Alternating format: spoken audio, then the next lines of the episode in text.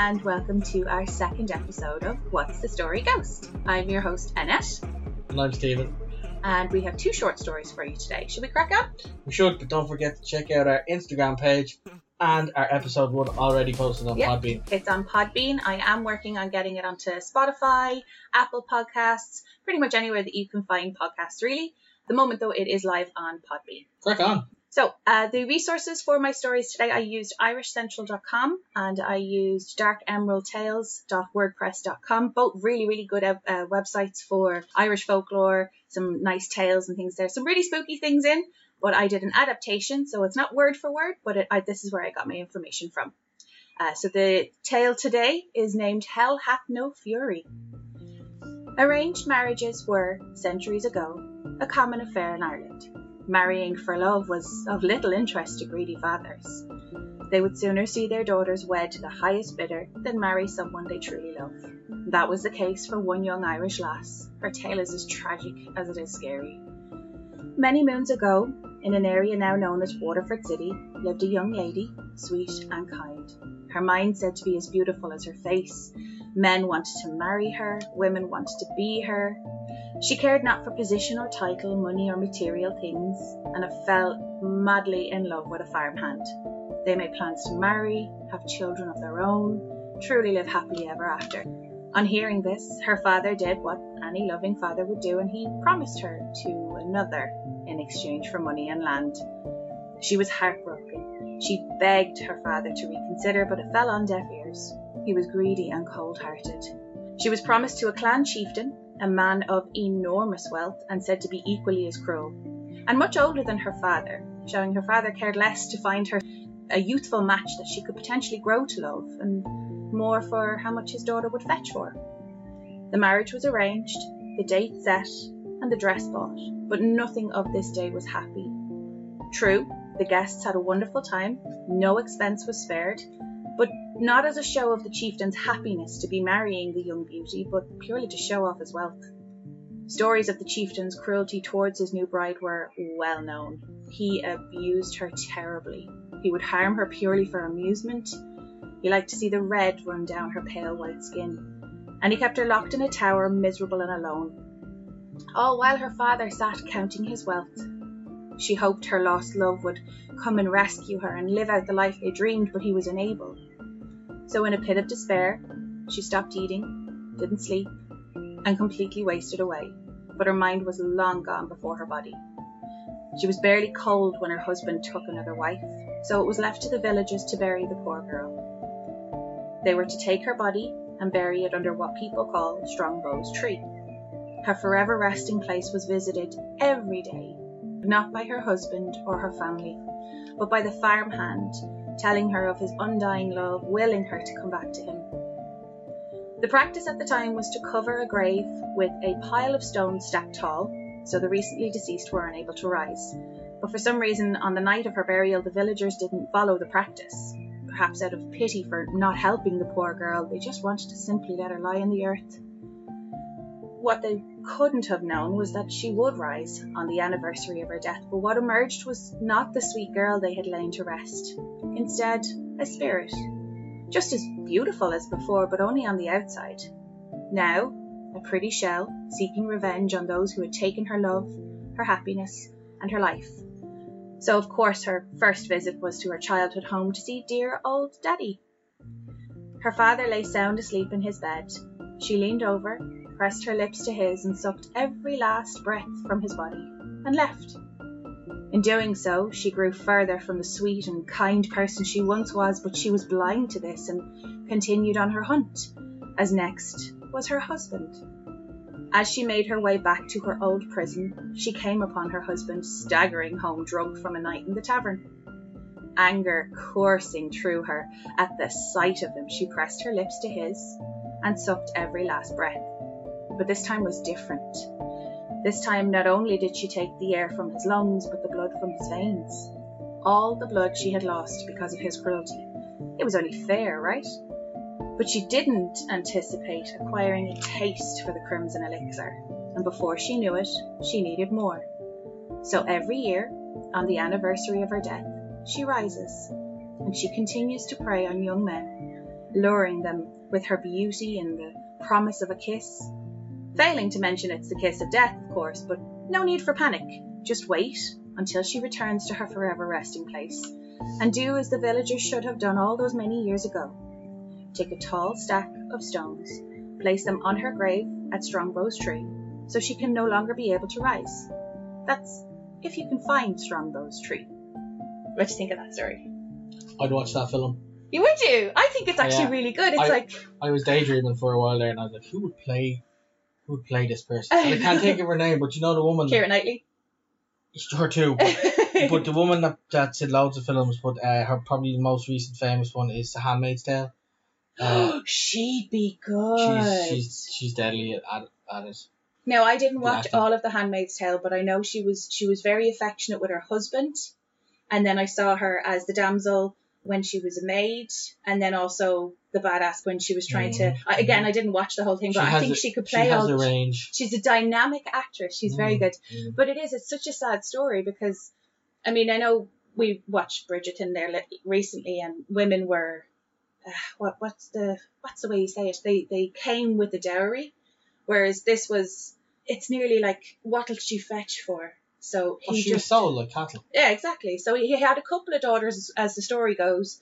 But his main concern, I think she was the eldest, his main concern was, I really could care less if you've fallen in love with this person. They don't give me anything, and I have the rest of your sisters to feed. So his attitude was, good luck, goodbye. Whatever happened to the farmhand? So he came up and, and he he was the only person who actually visited her grave. The the husband, like I said, she was cold before. She wasn't even cold before the husband He took another wife.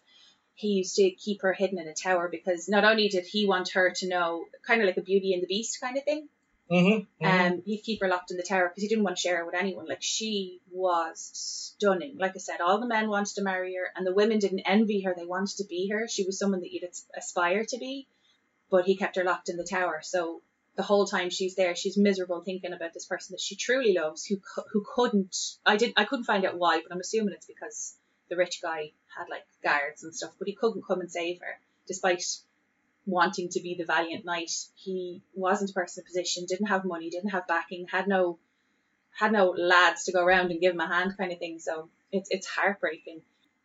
But uh, no, he was the only person that came to her grave and would cry and just tell her he loved her and and you know the whole wheeling her back to him kind of thing. So she just wander around Waterford City now, just sucking blood Pretty much, yeah. once a year. uh, uh, once a year she rises on the anniversary but the only thing is i've googled it and i don't know where strongbow's tree is so we can go around with a stack of stones and just put them everywhere because nobody knows where she is Bury stone, put, put- on the whole of Waterford under stone. just just raise it up a little bit so we'll just we'll just we'll just what's that movie called where they had to they didn't quite- no no they didn't quite have a hill or it wasn't tall Oh. enough something to do it was in county clare Yeah, yeah, yeah. We can basically do that. We'll just rise Waterford City up a little bit. But yeah, nobody knows where Strongbow's tree is. That's terrifying. Not a lover of that. But it's a it's a good story. It's a good story. Was it an apple tree or was it a pear? was it Are pear you tree? going with cider here? Is that what you're doing? Um, I'm, I'm leaning into it. Leaning into it. right, we'll crack on with the second story here. Now, there are some Irish words in this that I have looked up uh, different dialects of how to pronounce it. I'm going to pronounce it how I would have learned how to pronounce it. And if I am wrong, feel free to tell me because I'd love to know how the correct way to say it is. This one is the one that I got from Dark Emerald's Tales. Uh, it's an adaptation. I think the article was written by Anne Massey. So it's called Abhartach. Many years ago, in the lands east of Foyle, in what is now known as Derry, the area was in a constant state of battle. Rival clans and seek of power and dominion over one another. The leader of one of the clans was Chieftain Abhartach. His name may imply that he was a small man, but Abhartach was said to be cruel and twisted, a vicious warrior and a formidable opponent. He was the definition of pure evil. Abhartach's passion for darkness and depravity left him feared as a powerful and sadistic sorcerer. Now, I've heard two different versions of what happens next. You can choose which one you prefer. The first version is that his clan, in a constant state of fear, plotted against him with a rival chieftain named Cahan. Cahan is said to have struck him down and buried him in a solitary grave, standing upright, as this was said to be the tradition for warriors at the time. The second version is that Abhartach, being an exceptionally jealous man, suspected his wife was having an affair, climbed out of the window of his castle one night in an effort to catch her in the act, and slipped and fell to his death. Either way, his people did not mourn. It was said they were relieved. However, celebrations were short lived, as Abhartach returned from the grave the following night. Even in death, he tormented his people, demanding fresh blood to sustain his life. If we follow the first version of the tale, it is said that the rival clan chieftain Cahan was furious that he had failed in his efforts to rid the clan of their tormentor, and knew, of course, his reputation was at stake. So once again, he ventured out and killed him and buried him exactly as before.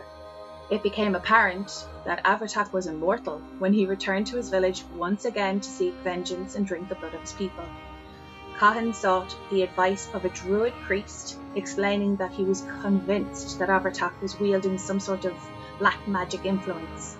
On the advice of the druid, Cahan finally cut down the evil monster with a sword carved from the yew tree, said to be the most powerful mystic reference from the druids. Abhartach was buried for the final time, headfirst, to ensure he'd never resurface, we hope. There is a location today known as the Giant's Grave, in Glen Glenullin, County Derry, also known as Abhartach's Sepulchre or Leacht Abhartach. A weighty boulder lies upon the grave, and a thorn bush grows through it. The thorn is another important druid symbol. If it is indeed where his forever resting place is, let's hope he stays there. What do you think of that one?